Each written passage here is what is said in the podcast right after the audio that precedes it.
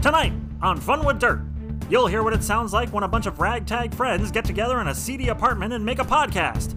Meanwhile, in the episode, Harry starts a new draft, Weatherby's return to warn Harry and Jay, Jay and Vicky get serious. You finally made it, folks. You've made it to the end. This is the last episode, and while that might sound exciting, there is a season two. So I guess I'll see you back then at that point. Fun with Dirt starts now.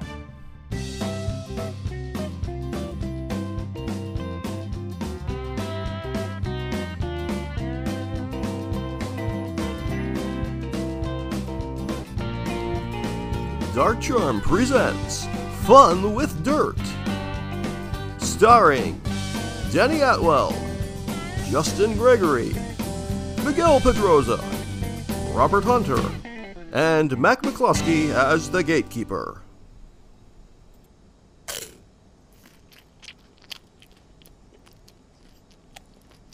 Harry sat aimlessly at his laptop eating a chalupa. He had one line of dialogue on his screen. All work and no play make Harry a dull boy. Jay walked out of the bathroom dressed in a three-piece suit. Harry turned around. The look on his face was that of disappointment and shame. Don't look at me like that, dude. How come you didn't tell me you had a date with Vicky? Because you didn't even give me a chance to. You basically railroaded me to get you Taco Bell. He walked over to the screen and looked at what Harry had written. Besides, you haven't written anything anyway. We have a ton of notes and talked to a bunch of daddies to get an idea of what to do. I don't know about you, but don't you feel a little burnt out? You're right, Jay. We've been doing a lot lately. We just got a whole bunch of ideas, though. But if you got writer's block, that's not going to help us at all. Maybe you should go out and have some fun tonight. I hear Fanny's has ten cent wings. Maybe you can catch the Orioles against the Red Sox there? Harry's eyes rolled at the mention of the Orioles. Baseball is depressing, and besides, I don't want to have to deal with Barney and Hector's sorry asses. Competition's really ramping up. He finished his chalupa and walked over to the clothes basket. To be honest, I'll just get my laundry done. Didn't you have a run-in with that guy in the luchador mask trying to wrestle anyone who came into the laundry room? You mean El Diablo? After I put him through the million dollar dream and called the cops after he hit that old lady, I haven't seen him since. Jay twirled around like he was Ric Flair. So dude, what do you think? You think Vicky's gonna like it? You look good, bro. You clean up well. How good? Like, James Dean good? Or Keanu Reeves good? Like an open casket good. Jay held up a thumb as he heard the sound of a car horn outside. Okay, dude. I'm gonna be out late. Try and have some fucking fun, will you? We're off tomorrow. Jay left Harry's apartment to meet Vicky outside in her red S U V. Harry sneered at her from the window. It's not that Harry didn't like Vicky, but it was more along the lines that they had nothing in common, and that she didn't like their script. Now that they were starting from ground zero, Harry might have to reconsider their one-sided feud. Once the S U V pulled off, Harry grabbed his basket and walked into the complex courtyard toward the laundry room. He kept his eyes open for the man playfully dubbed El Diablo by the tenants and police. As he walked downstairs, he saw that the lights were down lower than normal. He looked to see if the switch was off. There were no changes. Harry shook his head and laughed in disgust. Now I gotta call Mister Jacobs about this fucking light. People do their laundry at night sometimes, you know. He pulled out his cell phone and dialed the superintendent of the apartment complex. The phone rang as Harry began to load the washer up with his clothes. A man with a thick Boston accent and a voice that stated that the man had probably smoked several packs of cigarettes a day for more than ten years answered on the other line. Brighton Holmes, Hal Jacobs here. Mister Jacobs, uh, this is Harry Osgood in, in Unit three seventeen. I'm in a laundry room in Courtyard C and... Is that the nut with the luchador mask again? I told the police if I ever... No, not at the moment, Mister Jacobs. The lights in the room, it... It looks like just a few bulbs are out. I'm trying to do some laundry down here. Why are you doing laundry at eight o'clock at night? Mister Jacobs, we had this conversation before. I'm a gravedigger, remember? I, I normally... Yes, I can replace him as tomorrow morning. Unfortunately, you will have to deal with a dimmed light for this evening. Harry realized that he was beating a dead horse. Okay, Mister Jacobs. The phone on the other end hung up as Harry put his cell phone back in his pocket. He shoveled a few more clothes into the washer and shook his head. Asshole. He added the detergent and started the washing machine up. The lights began to dim and flicker as the machine started doing its thing. Hola, perro! A voice called from the entranceway back outside. It was kind of mousy. Harry sighed as he turned around. You may have beat me last time, but this time, I have the upper hand to say. Jesus, El Diablo, do we have to do this again? The smaller man slapped his chest to psych himself up. He was five foot two and could be no heavier than one hundred ten pounds. He wore a plain black leather vest, something that Stone Cold Steve Austin used to wear, a pair of blue jean shorts, and a mask with a devil motif. He was a giant wrestling cliche for such a small guy. We do, pendejo! You were able to beat me last time we were in the ring! I cannot allow that to happen again. Cannot Get your story straight, man. We've never wrestled in the ring. I tried to keep you from hurting some of the elderly people in the complex. And I'm not wrestling you now, asshole. A sinister look came over the face of El Diablo. Then I will make sure that your life is a living hell. Harry had had enough and punched him square in the face. He didn't pull his punch, and he waylaid him on the concrete steps. For several seconds, El Diablo was motionless, and it sort of worried Harry until he got up off the pavement. You have tried my patience for the last time. Get the fuck out of here, or I will make certain to make your life a living hell. El Diablo ran out of the laundry room. Vas a ver, Nacho Bel Grande. You'll get yours. He had to laugh at the name that he had given him. Nacho Bel Grande was a nacho dish at Taco Bell. Meanwhile, Jay sat at a table waiting for Vicky to come back from the bathroom. This was a teacher's award-winning banquet, and Vicky was up for an award. Jay looked down at his food and sighed. You'd think that whoever set this up would have had better food. What did you say, Sonny? An elderly woman shouted at Jay from the other side of the table. He went into damage control. I asked who made the food. I don't know, but they're not as good as the last guys. Jay smiled as his thoughts were vindicated. Vicky came back from the bathroom. How are you doing? The roast beef tastes like rubber, and I'm not sure if these are even potatoes, Vic. Well, they went with a different company this year. Not many of us are happy about that. Have they made announcements for Teacher of the Year yet? The older lady in front of them chimed in. No, dearie, but I gotta agree with your boyfriend, though. This food is pretty much shit. Vicky sat down with a frown on her face. Jay cocked his head. What's wrong? When I found out that I was nominated for Teacher of the Year, I almost cried. This validation for all the hard work I put into my classes, my kids... Let me guess. You're afraid you're going to lose. No! I'm afraid I'm going to win. Why?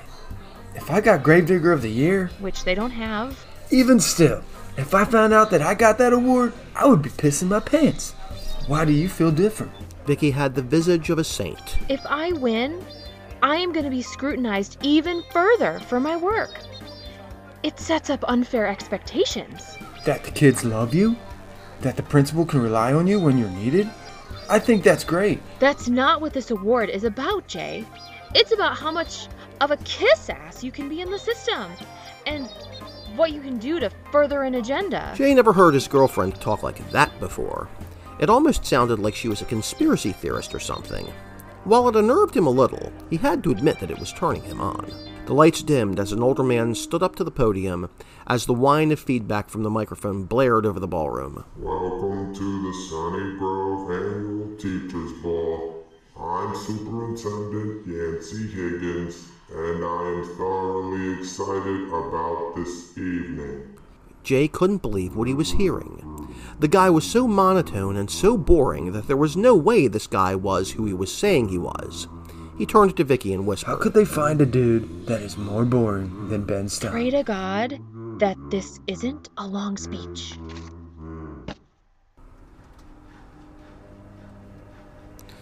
Back at the apartment complex, Harry sat in the dim light on his cell phone.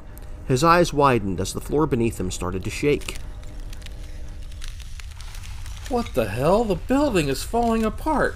The shaking got worse as it became a massive earthquake. Holy shit! Harry ran up the steps and into the courtyard. The sky was as red as blood, and thunder and lightning filled the air.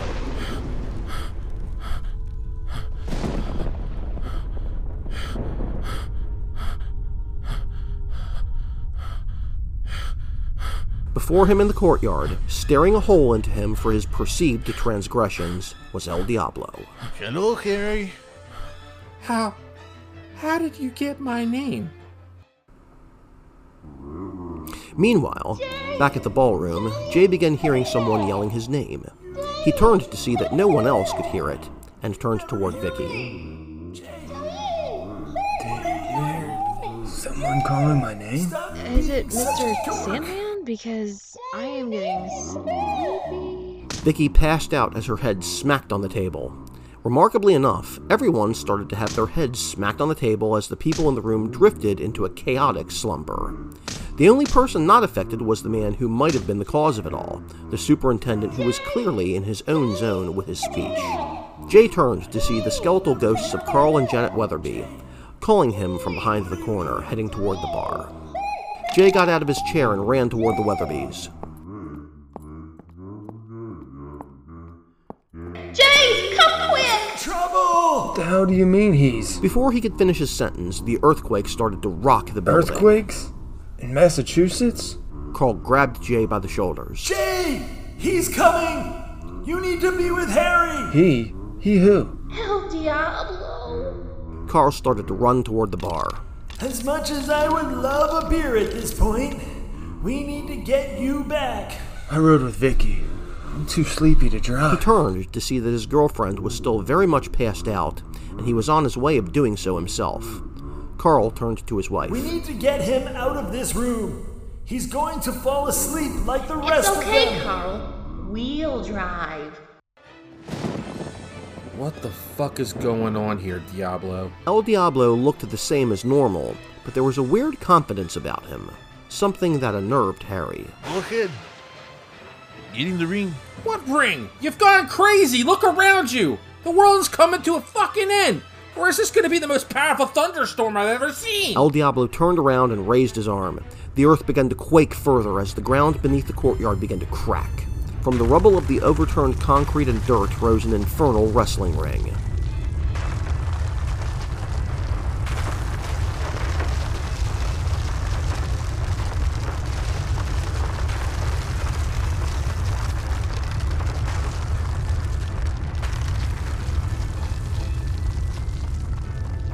Harry's eyes widened in confusion and fear. Oh. That ring.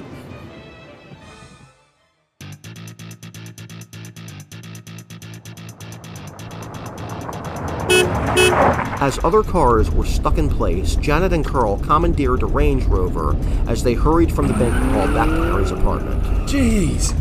I know you're dead, but when was the last time you drove? Oh, I never drove. Carl always used to. Then, she's... Yep, she's winging it. Pretty good, huh? Another earthquake shook the car as Jay hung on for dear life. I just hope you two remember that I am not dead like you guys are, right? If you crash... We know, we know. But killing you would be a bad thing. Several minutes later, the Range Rover pulled into the parking lot. The skies continued their ominous hue, and all around them were the dead bodies of people who just fell asleep at the wrong time. This is it. This is the apocalypse. That guy at the podium caused all this? No, silly. But it didn't help matters either. Carl was already one step ahead. Jay! Come on! He might already be in the ring! What are you talking about in the ring? Jay shouted as he ran after the bony Carl. When Jay got to the courtyard, he saw Harry outside of this demonic-looking ring. The ring posts looked like they were made from twisted metal and human sinew.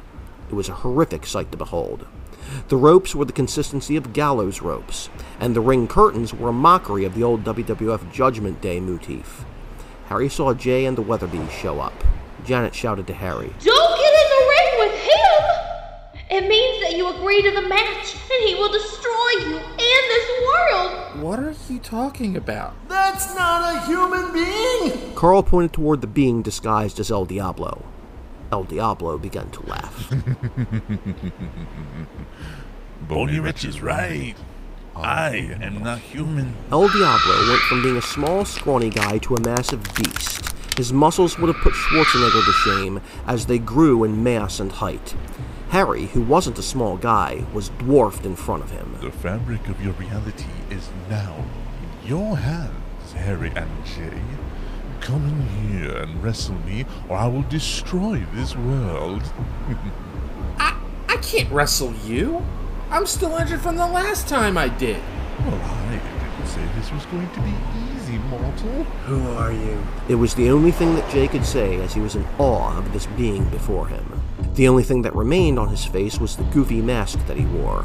He flexed in expression, and it was unnerving as Carl and Janet both began jittering their bones as he spoke. I didn't lie when I said that I was El Diablo. I am the Dark Lord of Hell himself. I am the devil! Harry and Jay glanced at one another, and then back to Carl and Janet. Well, what do we do? You need to summon someone from the heavenly courts to combat him in your place. You can't fight him alone! Anybody? Hmm, let's see. I got it.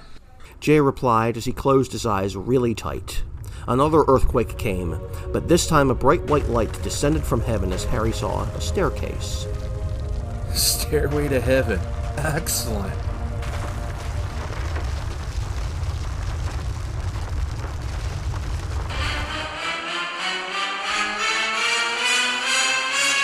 It was as if there were a P A system in their brain as a familiar song played.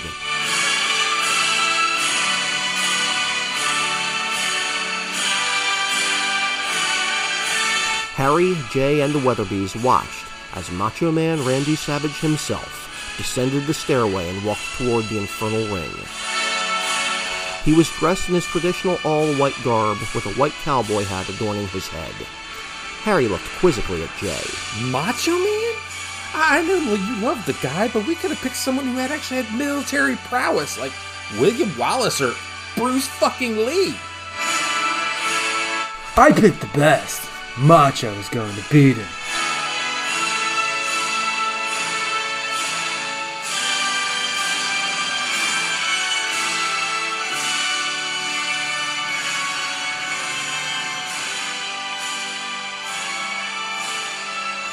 Macho Man got to the edge of the ring and pointed his finger at the devil.